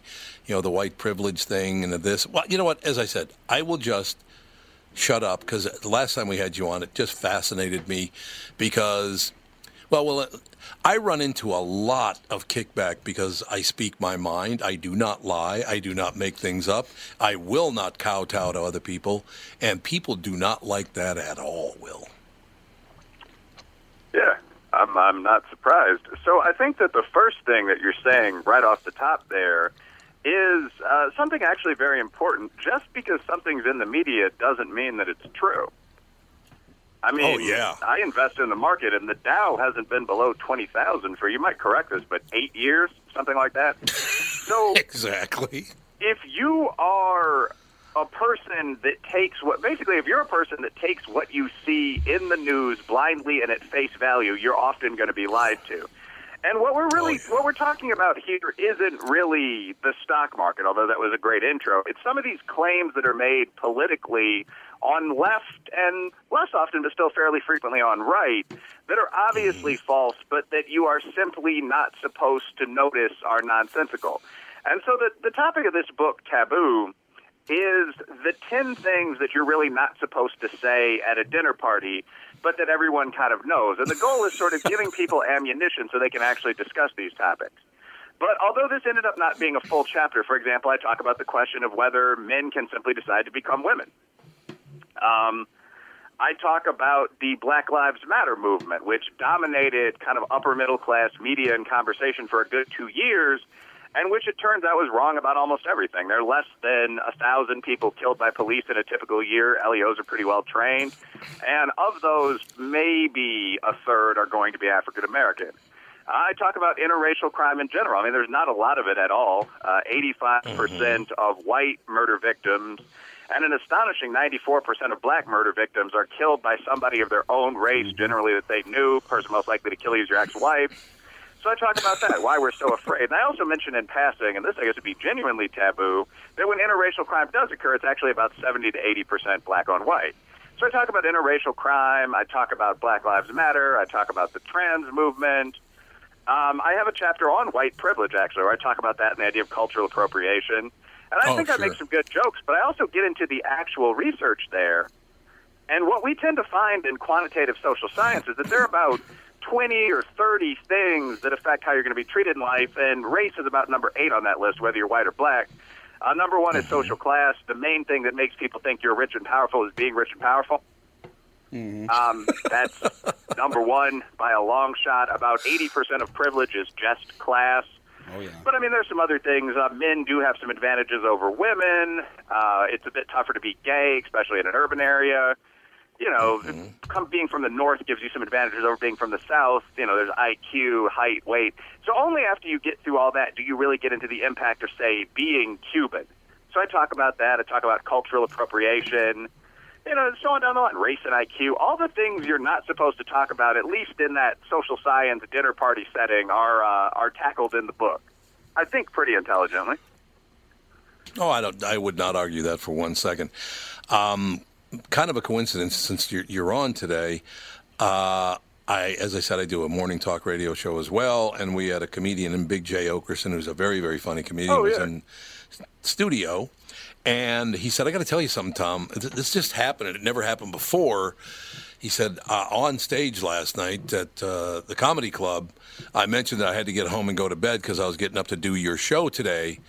And a guy yelled out, Tom Barnard sucks. And he said, Why do you think that happened? I said, Why? Because I, I talk about things like uh, what you just talked about. What I do is I go, and by the way, I triple check stats on three different sites about white privilege, about cultural appropriation, about crime, about all these different things. Since I began talking about exactly what you're talking about, some people hate my guts, man. I'll tell you that. Oh, they don't like it. Isn't that amazing? Yeah, it is. And I think that's actually really interesting in terms of the context of that being a comedy club, mm-hmm. because comedy seems to Right. be the one sector where people are just saying, and this is true for black comics, white comics, it's true for conservative comics like Larry the Cable Guy or Norm MacDonald. People are just saying, look, our whole business is basically telling ethnic jokes. Like, we're not going to stop telling jokes because we're offending you. So comedy is kind of that last line where comedians like Kevin Hart and so on have just said, to hell with it. You know, I'll turn down a major opportunity rather than literally cut out everything that's a white joke or a black joke or a gay joke out of my routine. And my, my reaction to that tends to be good for the comedians. I couldn't imagine anything worse than listening to social justice comedy. Mm-hmm. Oh, where people God. allowed, that's, you're not allowed to clap. You just need to do that thing with your fingers in the air and so on.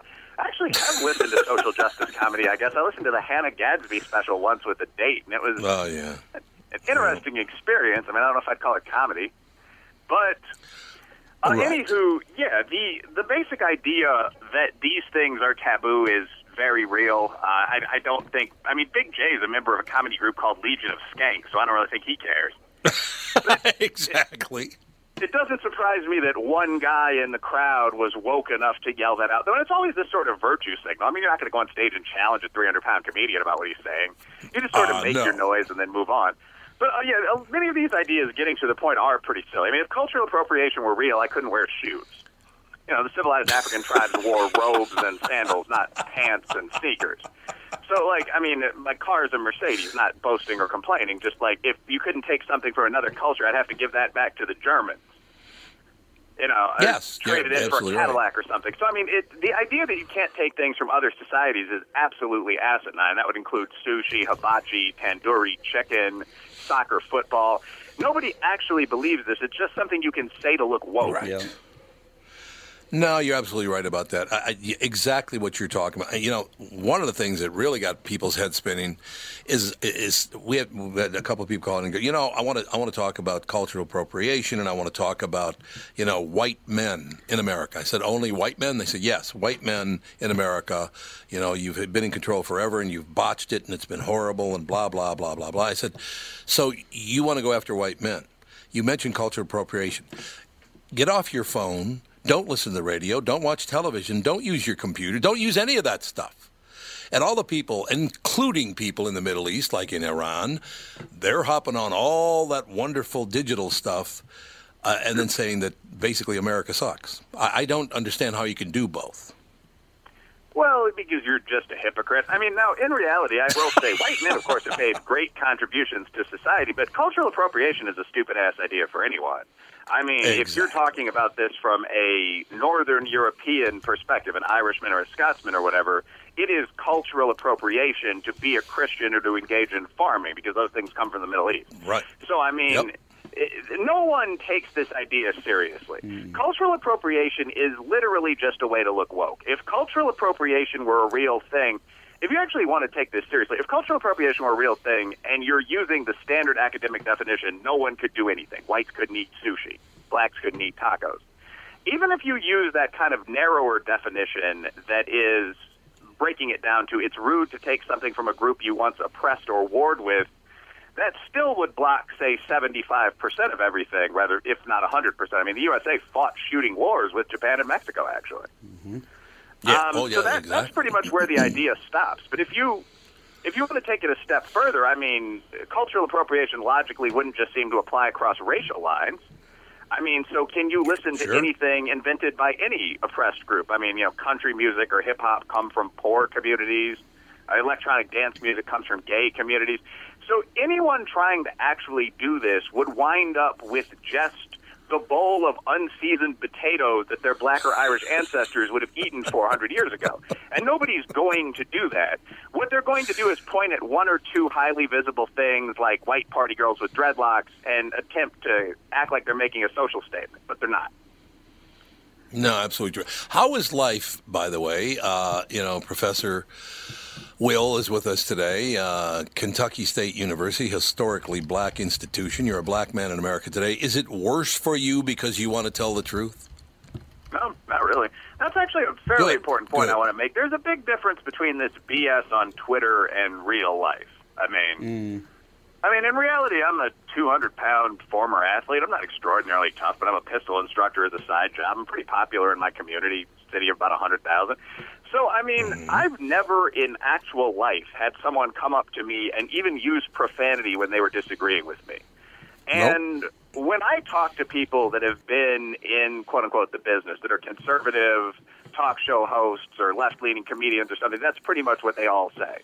So in practice, life's been extraordinarily good. I mean, I wrote a best selling book and they paid me for it. Um, I guess you could argue that Twitter is a little awkward. Like every time I go on, I have people kind of standing for me from the center right. Not that there's anything wrong with that, they're just expressing their opinion, or tossing mm-hmm. darts mostly from the left. But I mean, the way to avoid cyberbullying to some extent is just to turn off the computer if you're an adult male. So I mean, in, in practice, reality, no, absolutely nothing negative has happened. I've gotten a couple of consulting opportunities, and I am writing a second book. Actually, I mean, obviously, Taboo's coming out. So I don't. In practice, if you write a you know scholarly right of center book, nothing happens. I mean, there aren't mobs outside George Will's house. George Will.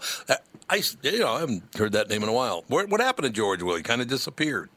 He watches a lot of baseball now, I guess. I, I, I Yeah, him a does. copy of Yeah, my book, Yeah. and he, he basically is just out of the game. There are a lot of people that just get to that point, left and right, former military, former trading floor, whatever, where they're just like, the hell with it. I'm going to live on a farm. Like Jon Stewart now is uh, caring for endangered animals on a farm out east somewhere. So it's Yeah, just sort of right, you get that's tired exactly of people right. shouting at you. You're for Stewart or Will. I mean, you're a centy millionaire, so you just go the hell back to the Hamptons and relax. Mm-hmm.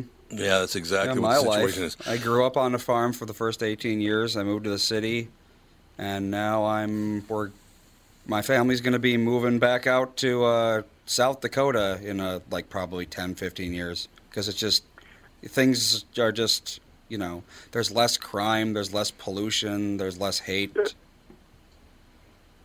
Yeah, no, I mean, I think that that's um, it, it's interesting because it's a cycle. Like when I was a kid, I mean, Mhm. first of all, I grew up in a city. I grew up on the south. I was born on the south side of Chicago. Grew up on the east side of Aurora. But still, those are kind of like the working class, real human neighborhoods of those cities. And I kind of couldn't wait to get out and go to a competitive college, join the army, or move downtown to the bright lights or whatever. And then as an adult, if after you've been in the game for 15 or 20 years, you're often disgusted with it. Yeah, you just want to relax and watch your vegetables grow. But that cycle has gone on for a long time. I mean, there's a recruiting flyer for the old Roman legions that said, uh, you know, excuse the language, the translation is pretty much, "Are you tired of walking behind the ass end of a horse? You know, go fight." Yeah. And that's pretty much the pitch for a lot of militaries today. Not to mention every modeling agency and ad agency in a big city. But once you've lived in Center City, San Francisco, for 15 years, I mean, there it might well look like there's nothing better for you than bountiful Utah. Oh, yeah, so much Yeah, well, vice and yeah, it's there's a lot of awful things that almost exclusively go on in cities is the problem. And there doesn't have to be. Cities can be I mean, you know, look at places like Tokyo, you know, Yakuza notwithstanding. It's it's clean, there's low crime, it's way too many people per square mile, but other than that, you know, cities don't have to be bad, they just seem to be in the West. Yeah, I mean, I, I think the response to that, like the city boy defense, because I'm still mid 30s. I mean, I've moved from Chicago but to like a state capital city that's pretty big. The defense of a city would be that there are also good things that go on in cities that don't go on anywhere else. If you want to take someone to the ballet on a good second date, that's not something that's necessarily going to occur if you're, you know, living on a sheep farm. No. Um, but yeah, cities right now, cities again go through cycles. I mean, as a social scientist, I say this about almost everything. But there's no inherent reason cities have to be unlivable hellholes. But there are certain patterns. Like if you mm-hmm. have a city that has a high population of poor individuals, and that has a lot of ethnic diversity, which can produce fist fighting and robbery and so on, and that has public transportation that allows people to go across the city, has any of the things our cities have, you also need sort of a strong law and order leader, or the Yes. city is going to kind of descend into chaos. And Right. you saw in urban areas exactly that happen between kind of the 70s and the 90s. We really liberalized policing. Rent control was instituted, so you had essentially Section 8 housing in the best buildings. And crime went up, what, 500, 600%? Oh, yeah. And then you got the Giulianis and so on that came in there and toned that down. But now you're, now you're seeing a rise of crime again. Crime's up about 15%. So obviously, during the peak of a high crime cycle, that's when you're going to see most people get the hell out of the cities. Right. Yeah, that would make total sense. Um, how much time do you have? Because I, you know, we're we're uh, we're at the 15 minute mark. I don't want to keep you too long, but I'd love to talk to you more if you have time. Well, Do- I've do you got, I have have a- a do have a class hard- at one, so I would have to get I'd have to get out by like twelve fifty five if that works for you guys. It does indeed. If you don't mind, we'll take a very quick break. Be right back, and we'll do another seven eight minutes. Is that right? Yeah, sounds good, guys.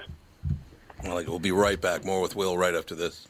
Tom here for Sabre Plumbing, Heating, and Air Conditioning. Right now, Sabre and Bryant are teaming up to offer 0% financing for 36 months when you buy a new Bryant furnace. This is the perfect time to replace your old furnace with a new trouble-free, energy-efficient furnace from Sabre.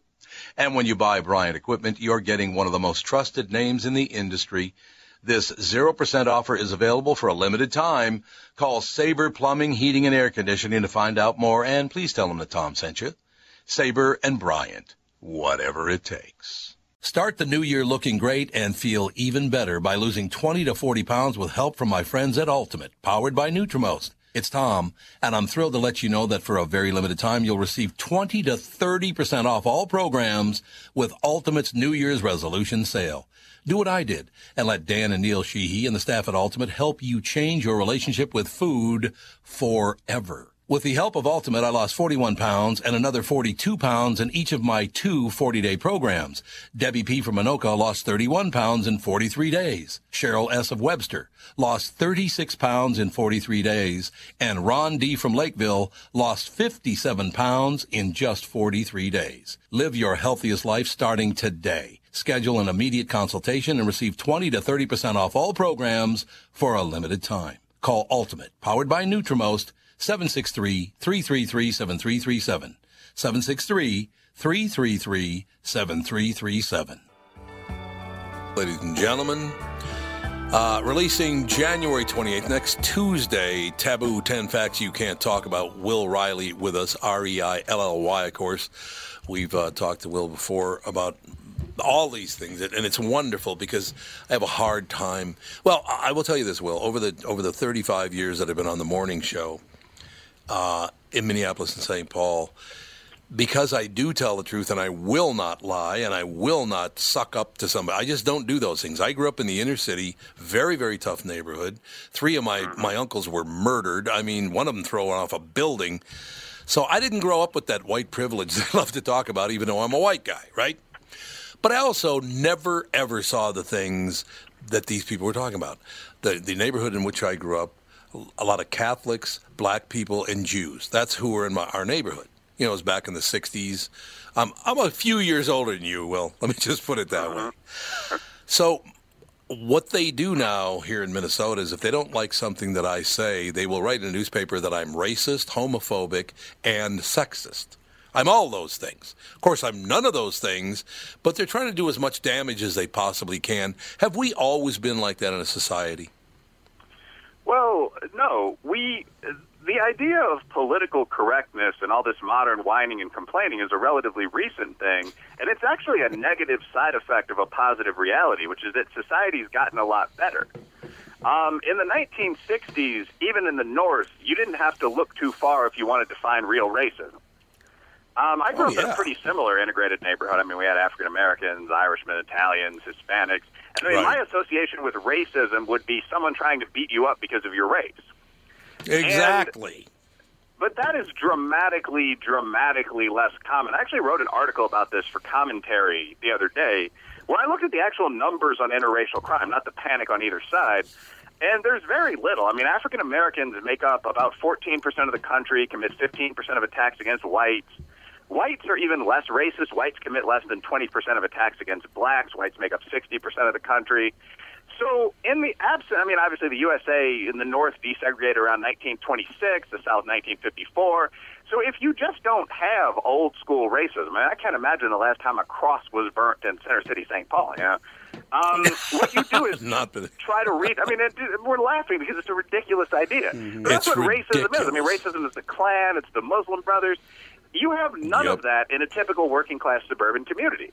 So, Mm-hmm. what I think you've seen a lot of on the political left is the redefinition of words like racism. So, when people talk about subtle racism, um, what they're talking about is systems like the SAT that produce slightly different results for different groups.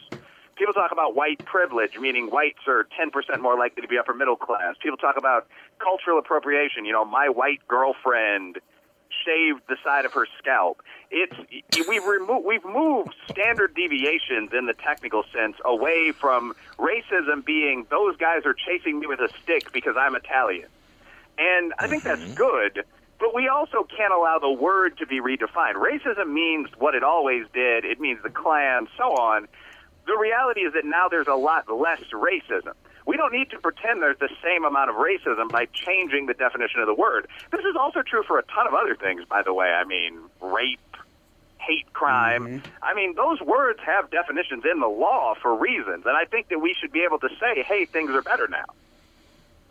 Yeah, one thing I- people and that's- never mention when they talk about hate crimes is that so when you ask the average person, you know, think of a hate crime, they're going to think of someone beating someone close to death or murdering someone or something like that, you know, setting fire to their house. But the vast, vast majority of hate crimes are like things like intimidation or race based insults. Actual violent hate crimes are extremely rare in this country, but they're mm-hmm. conflated with everything else. Yeah, that's That's so an, amazing. if you if you close that point, that's an excellent point. And this is a common statistical trick, by the way. You'll see now that so many people on both political sides have some basic statistical training. People just combine things. Yep. So the National Organization for Women, I mean, my girlfriend's fairly feminist. We got a mailer from them the other day. And she got irritated with me because I broke down one statistic on there. It said last year, something like 1.5 million women were killed, brutally abused, physically abused, or verbally abused by their male partners. Yep, there it is. And none of those things are good, but there's a big difference between you yelling at your wife after work and you chasing her around the house with a kitchen knife. Yeah. So the way you get those statistics is that, you know, 1.4 million of those incidents would be verbal abuse and 50,000 would be physical abuse. And you get over to the far left corner and there may be 500 murders. Oh, yeah. Isn't It's not a amazing? Oh, tragedy, of course, but that, that kind of numbers gaming is really, really common, Mm-hmm. especially in this kind of social science space. It's extremely common. Um, I know you have to go in one minute. I wanted to ask you. Uh, your book comes out on Tuesday. I'm, I'm sure you're going to be busy as can be, but I would like to book you on the morning show. Like this the same thing we did basically with Hate Crime Hoax. You, you were on the show first, then came on that show. People loved you on that show, so I'd lo- I- I'd really like to book you again on that show if you have time. Sure. Uh, what, when's a good time for you guys? Uh, I on the morning show anytime basically from from 6 a.m. to 10 a.m. Uh, that's Central Time. So yeah, I mean there's a four-hour stretch, and, and basically what we do is is make it fit your schedule. So you know it's, it's usually like a 10 or 15 minute uh, situation, and and I'd love to have you on talking about it. Okay, so let's see. I've got some radio that day, but this is ten fifteen. So eight seven central. So eleven Eastern would be ten central, right? Uh, Wait, is it? Yeah, No, 11 it's Eastern one is hour. 10 Central. Yeah, that's what he Yeah. said. 11 Eastern, 10 Central. Okay, Yeah. maybe I misunderstood. Yeah. Indeed.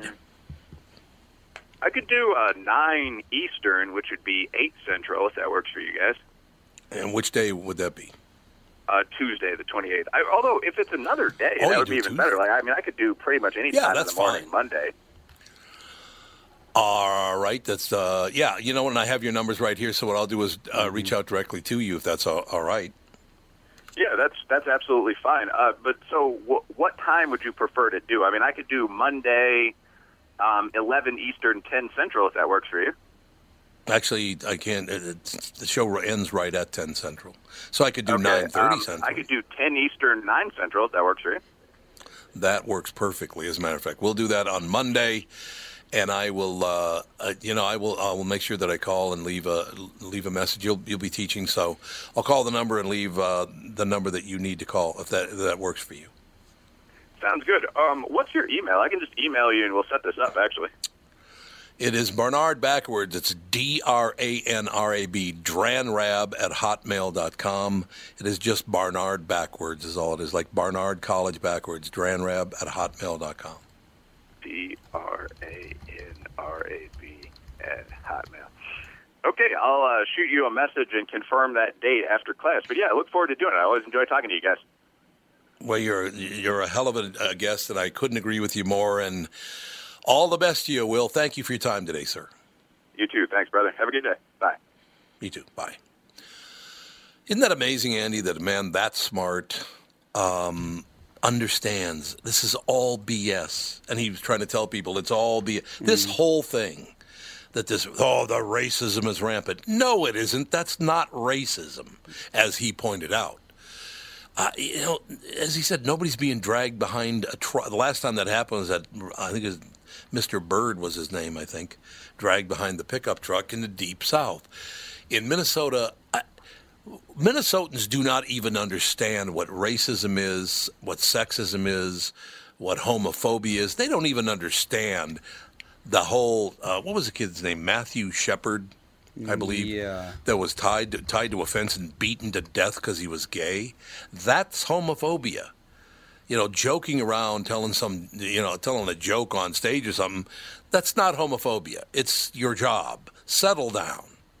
Right? Yeah. Well, people want to fight something, and if They there's do. nothing they to fight, someone then they'll make it No, up. you're right.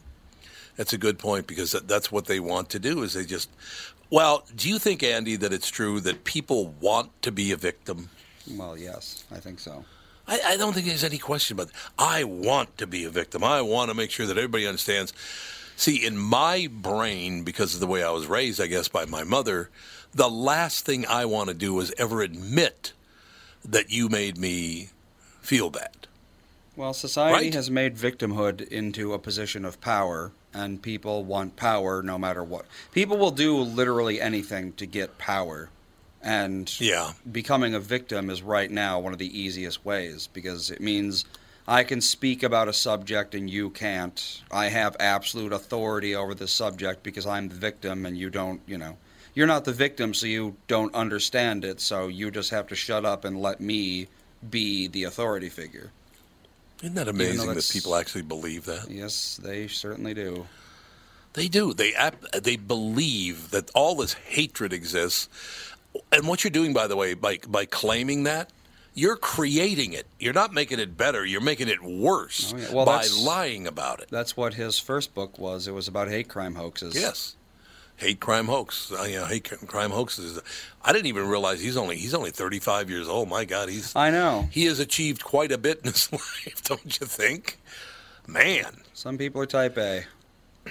yeah, no question about it. I So am not one of them. Indeed. No, you're not. You're definitely not a Type A personality. There's not, there's no getting around that. There's no way that you're a Type A personality.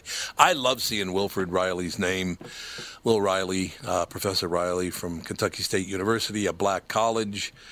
Uh, we need more people like him because I think, and I'm very serious about this, that that people of color need to, particularly black people, by the way, need to be very careful because if they can find a group that protects them better than you do as a black person, they're going to walk right over you to get there. They're going to throw you aside like there's no tomorrow because that's what they've always done. Mm-hmm. That's pretty much true, isn't it? Uh, so, uh, do we have a couple more minutes? Or we? No, we're pretty much done. Yes, because it's noon, right? Yeah, I'd say so. All right. We'll talk to you next week with the family.